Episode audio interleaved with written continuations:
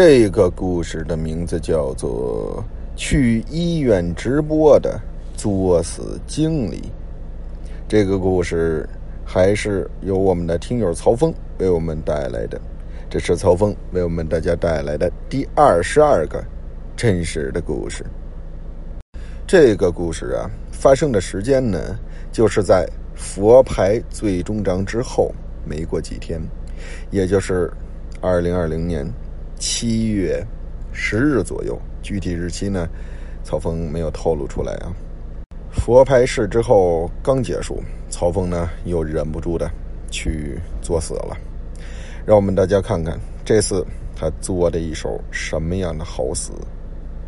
网络平台主播小东前不久联系我和老方去他家聚一聚，顺便给我们展示几段他自拍比较满意的户外探险视频。我摆弄着桌子上小东新买的一系列设备，摇着头叹道：“你小子是挣着钱了。”这些家伙事儿得花多少银子？小东边摆碗筷边得意地说：“曹哥又在那损我呢，凑齐这些还不到七万，见笑了。”老方听后一脸吃惊地看着小东说：“我日，这行有这么挣钱吗？要不咱俩商量商量，我明天辞职跟你干得了。”期间，我们边喝边听小东讲述他探险的经历。不到一个小时，三瓶白酒已经下肚。老方明显是喝高了，他指着小东说：“东子，你给咱哥们儿讲一下，你探险时遇到的那点屁事儿，跟老曹比算个球啊！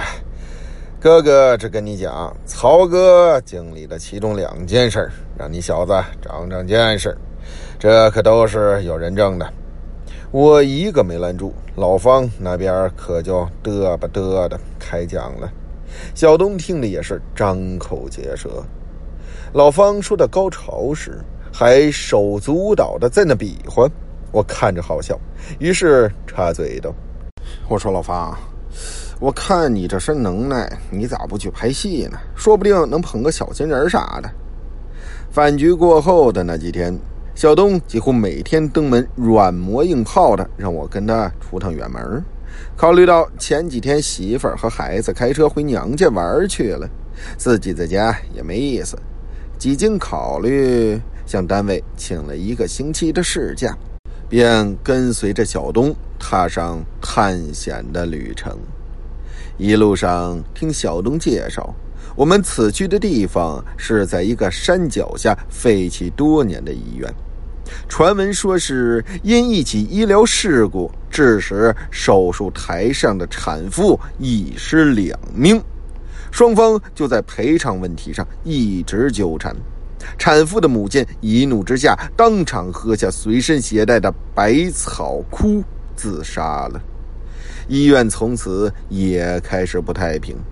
之后的几年里，又因重新规划土地，也随着附近的村庄而陆续搬离。听说后来探险圈里有四人组队前去探险，其中两个人在里面受到了惊吓，回去不久就疯了，剩下两人也再也闭口不谈。计划我们进入医院后，小东负责探路和摄影机的拍摄。我负责灯光，一天的路程，我们达到县城已经是晚上。宾馆入住后，小东忙着各种设备的充电调试，我则坐在旁边学着怎样去操作。第二天晚上九点多，我们两人驱车来到那家医院大门口，透过锈迹斑斑的大门。看到院里杂草、树木随着夜风摇动，我深吸了一口气，便跟随小东翻墙进去医院。医院是前后两栋的三层楼，后楼的大门上还能依稀看到“住院部”这几个字。医院像是七十年代左右建造的，楼层里一片狼藉。我们先进入主楼。我打着灯光四处查看，小东边拍摄边解说。每个房间上方都钉有一个木牌，上面白底红字的写着“某某科室”。一栋楼逛完，除了破烂的桌子、柜子和散落在地上的废纸，要不就是落满灰尘的药品包装。前面楼层很快就逛完了。当走到后面住院部楼前时，小东站住了，从背包里拿出香烛，点燃，插在地上，又拿出一叠纸钱，在周围烧了。嘴里念念有词，随后小东递给我三支香，我笑着推开说：“滚你大爷的！你这纯属于是自己安慰自己。你们这帮户外的都信这个？”小东坚持道：“曹哥，听我的，嗯，绝对没坏处。听说就是在这栋楼出的事儿不管是真的假的，我们还是小心点。”我说。老子脖子上带着佛牌去拜鬼吗？开玩笑！哥这次走前面探路。住院部墙面的部分发霉裂缝，走廊地面是木质的板材，走在上面嘎吱嘎吱的响，每一步的声音听上去很是瘆人。望着黑漆漆的四周，说不怕那是假的。此时，我的心跳猛然加速，像是有什么不好的事情要发生似的。我调侃道：“这地方是有点瘆人，要是有剧组在这儿拍个鬼片啥的，场地布置都省了。”小东顺着走廊随意的进入几个房间拍摄，并解说着这栋楼曾经发生过的事情，偶尔看到地面上散落的纸钱和饮料瓶儿。这应该是有探险队来过这里。这时，我无意四下张望，看到走廊那头一个病房的门竟然缓缓的打开了。我赶忙用手拍了拍小东，又指了指前面，又当即把灯光调成强光。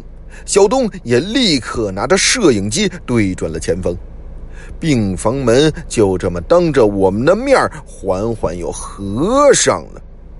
小东颤颤巍巍地说：“曹哥，这也没缝啊，是不是真的有？”话还没说完，旁边的几个房门像是配合默契的同时打开，走廊也同时刮起了一阵莫名其妙的风，地面上的零星纸钱被风席卷起来，散布在空中。小东显然被这场景吓坏了，站在原地一动不动。我顾不了那么多，急忙拉着他往楼下跑。跑到一楼大厅，我从裤兜里摸出了两根烟，递给小东一根。小东接过烟，颤抖的手打着打火机，却怎么也打不着火。我给他点上后，小东猛地吸了几口，惊恐中夹杂着些许兴奋地说道：“曹哥。”刚才真他妈刺激！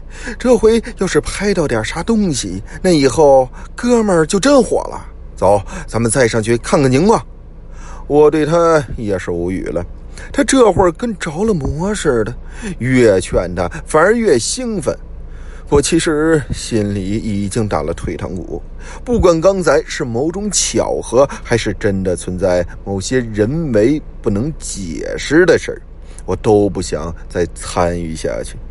看着小东此刻略微颤抖的腿和他那兴奋的表情，又让我想到了小严。下定决心后，对小东郑重地说：“兄弟，有一句话叫做适可而止，也有一句俗话叫做有命挣，没命花。”哥跟你来也得保证你的安全。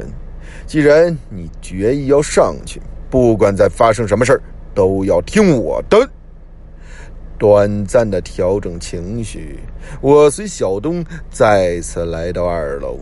此时风已经停了，我们站了一会儿，看到病房门再也没有动静，进入其中一个房间查看。通过灯光看到病房门上有半个黑色的血手印儿，顺着手印下面是一串串血字。这个血字应该有很长时间了。正当我们讨论着，听到外面隐约传来女人哼唱的歌声，具体听不清楚唱的是什么。小东站在门口问：“是不是他自己出现幻觉了？”我走到窗前，仔细听了听。我操，这不是幻觉，声音应该是从一楼传来的。我想叫小东马上离开这儿，回头一看，小东已经顺着楼梯下了一楼。我暗骂了一句，慌忙的跟了上去。等我到了一楼，脚步声没了，也没看见小东的影子。我急切的大声喊着小东的名字，手拿着照明灯四下寻找。看到拐角的房间有微弱的光，我急忙跑过去，看着小东正踩在一张桌子上，往顶部风扇上系一根暗红色的绳子，在一旁架设摄影机的光源照在小东惨白的脸上，他此时仿佛像是在打理一件艺术品，微笑着，慢慢的正绳套。一边小声的哼着小曲儿，一边转过头阴笑的看着我。我知道，要是再晚来一分钟，肯定会要出大事儿。这会儿顾不上内心的恐惧，大骂一声：“操你大爷！敢玩老子！”一脚踹翻了桌子，小东一个站立不稳，从桌子上摔到地上。可躺在地上的小东还在冲着我得意的笑着。我跑上前，狠狠地扇了他几个耳光，疼痛让小东缓过劲儿来。他懵逼地看着我说：“臭哥，你打我干嘛？”我厉声说：“我是在救你，先拿好你的家伙，出去再说。”就这样，我们狼狈地跑到院门口的车前，迅速地钻进车里，关上车窗，喘了会儿气，小东这才说：“臭哥，我刚才咋了？”我说：“你看看摄影机就知道了。”小东瞠目结舌的看完视频，不敢相信的看着我。我说：“快点开车，赶紧快离！”话还没说完，听到后侧有人敲玻璃的声音。我和小东同时回头观看，没有人。我刚要说话，后面又传来敲击声，这次声音比第一次又大了许多。小东忍不住准备下车看看，我一把拉住他，厉声道：“你干嘛？这哪儿来的人？快点走！”可车子偏偏这时打不着火。这时外面的敲击声更大了。我咬了咬牙，接下佛牌拿在手上，又拿出一瓶消毒酒精，打开车门，围着车找了一圈，确定没人，就站在医院门口前大骂。想玩是吧？信不信老子一把火烧了你的狗窝？说着，把酒精洒到车前空地上，一把火点燃，壮着胆子站了一会儿，等彻底没了动静，才又钻回车厢。车终于可以开动了。